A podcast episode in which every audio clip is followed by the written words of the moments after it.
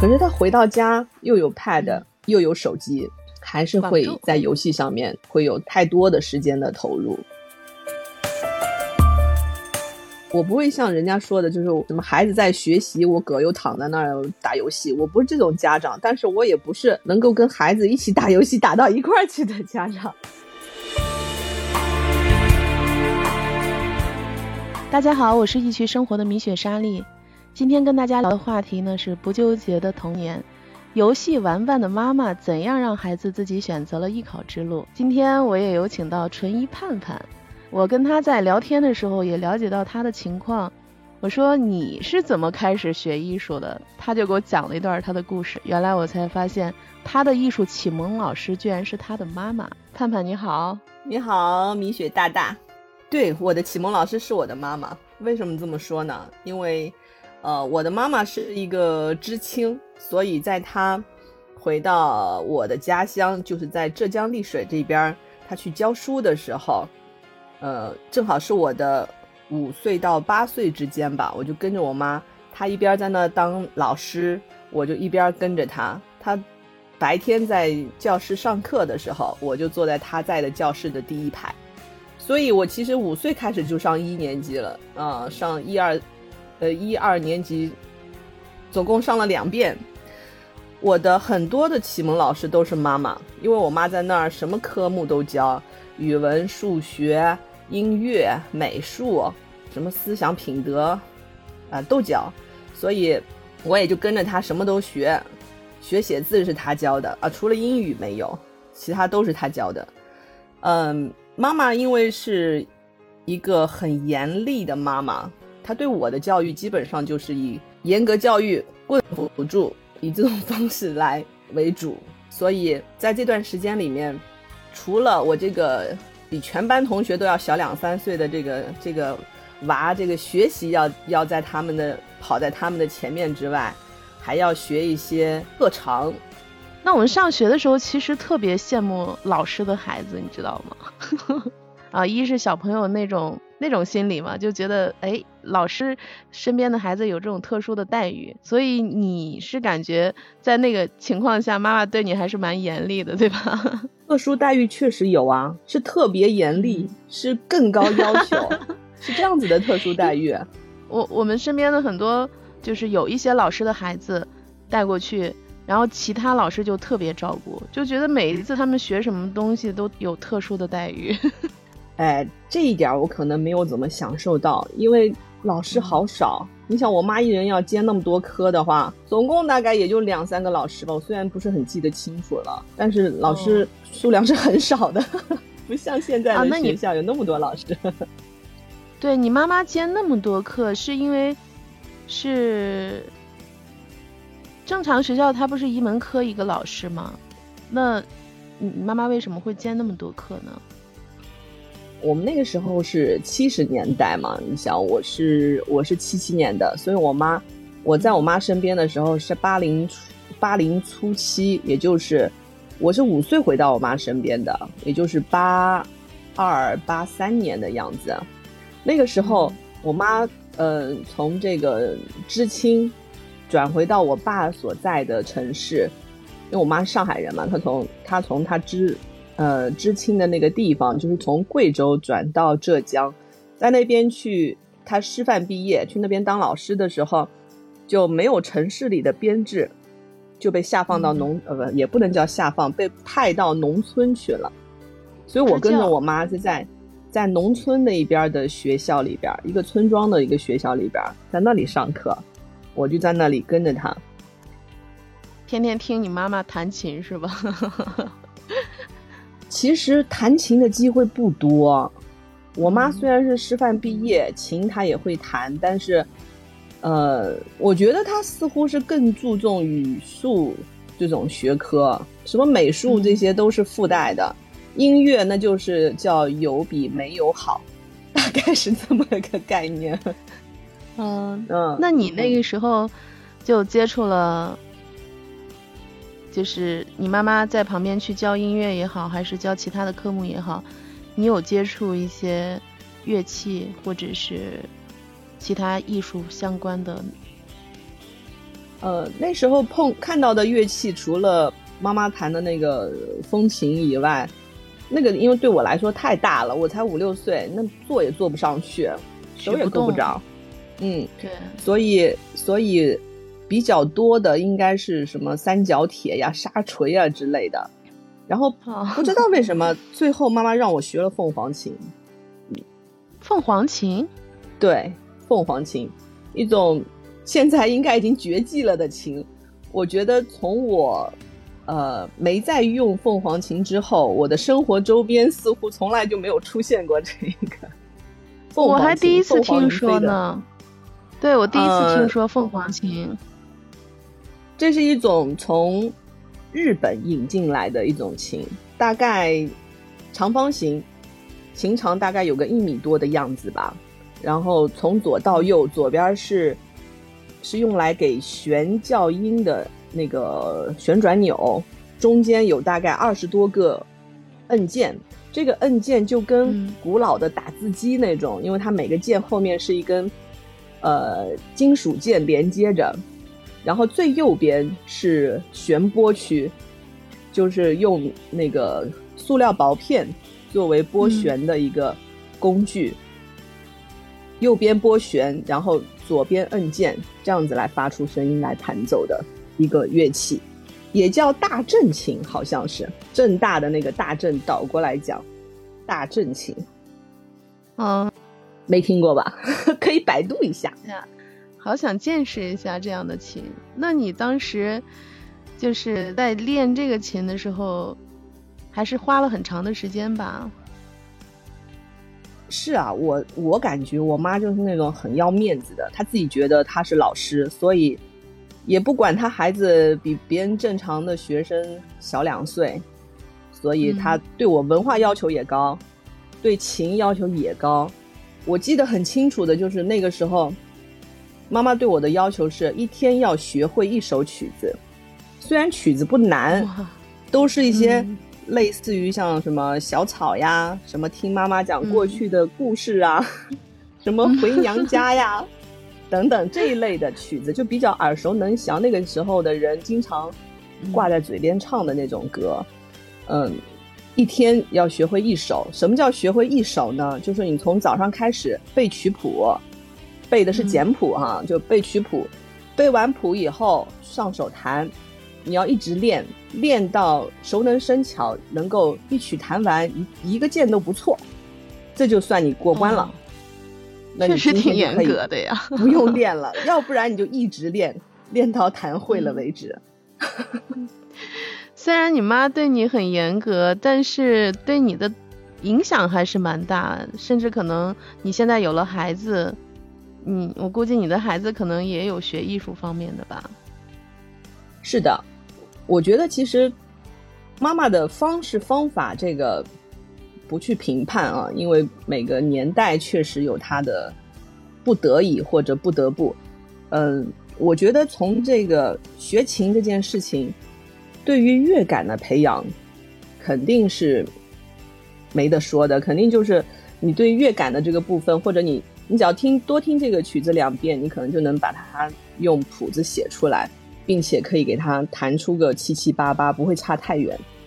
嗯，我后来跟我女儿，我女儿现在高二了嘛，她在小学五年级的时候，因为小学生、初中本来也不是什么要考学啊什么的，没有那么没有那么大的升学压力，所以五年级那会儿，我女儿也是在想说，她说她想要学一个乐器，起先是她自己提的。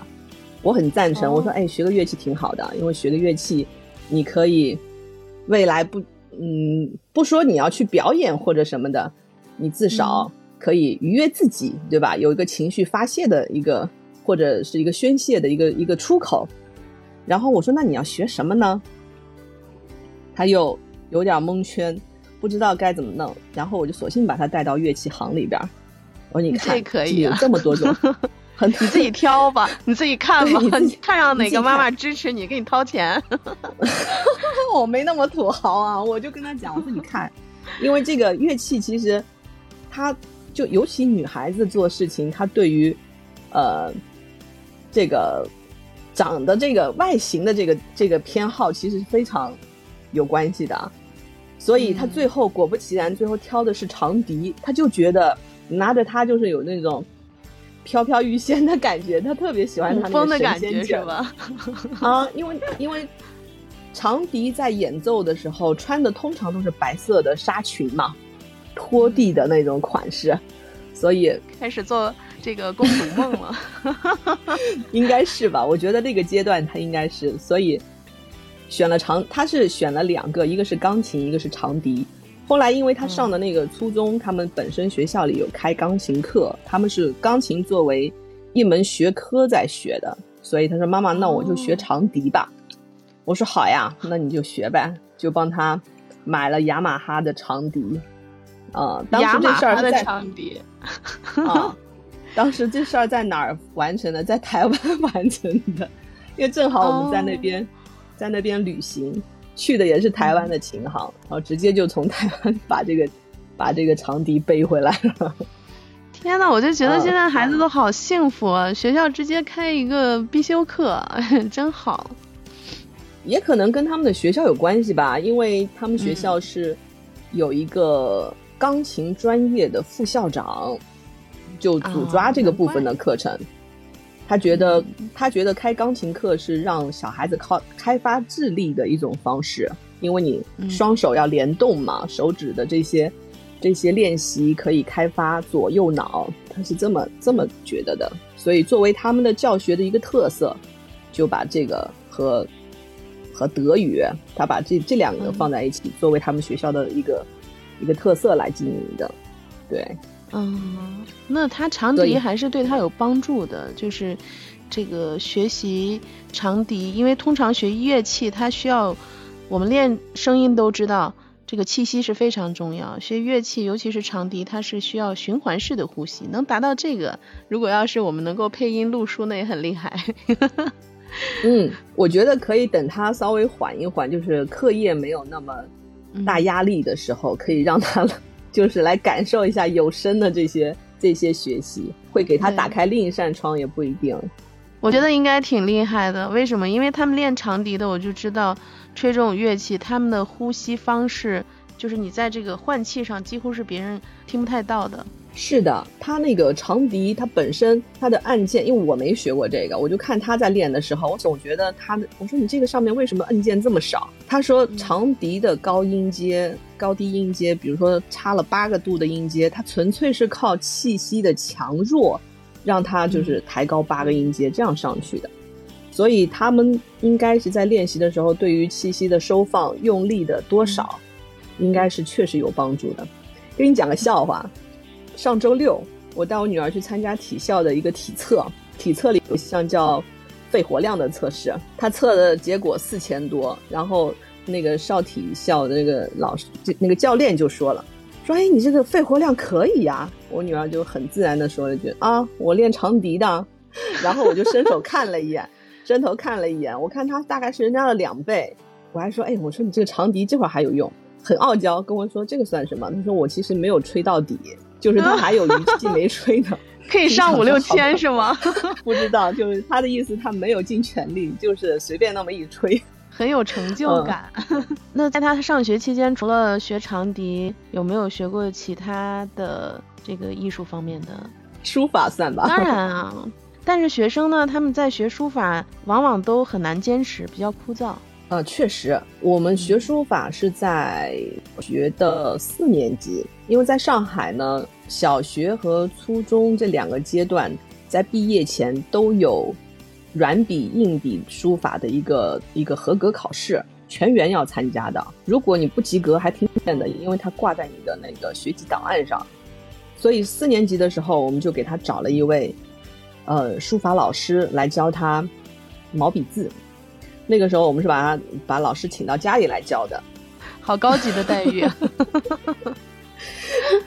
因为呢，一方面想说让他能够快一点的进入到就书法的这个学习里边，因为他当时写的字，呃，实在是有点不堪入目。我当时跟他讲的最多的一句话，但是没没起什么效果就是了。我跟他讲，我说大家都说这个字是女孩子的第二张脸，对吧？你脸长得好看，一写字。那么难看，我大家都会要有，但都会敬而远之的，但没什么效果。我们找了这位老师以后，这个老师应该还是蛮有方法的，所以拿住了我女儿，拿住了你女儿，真的呀，真的呀，就是他能够把准你的脉，就知道你什么情况下跟你说什么话，你是能听得进去的。就这个老师二十多岁，当时还没有结婚呢，他好像是在上海算是。比较年轻的书法协会的会员吧，他应该是从小学书法，然后他甚至就是到什么程度，是连文化课都可以放弃的那种练习的那个强度，专攻书法这一样，那是真爱，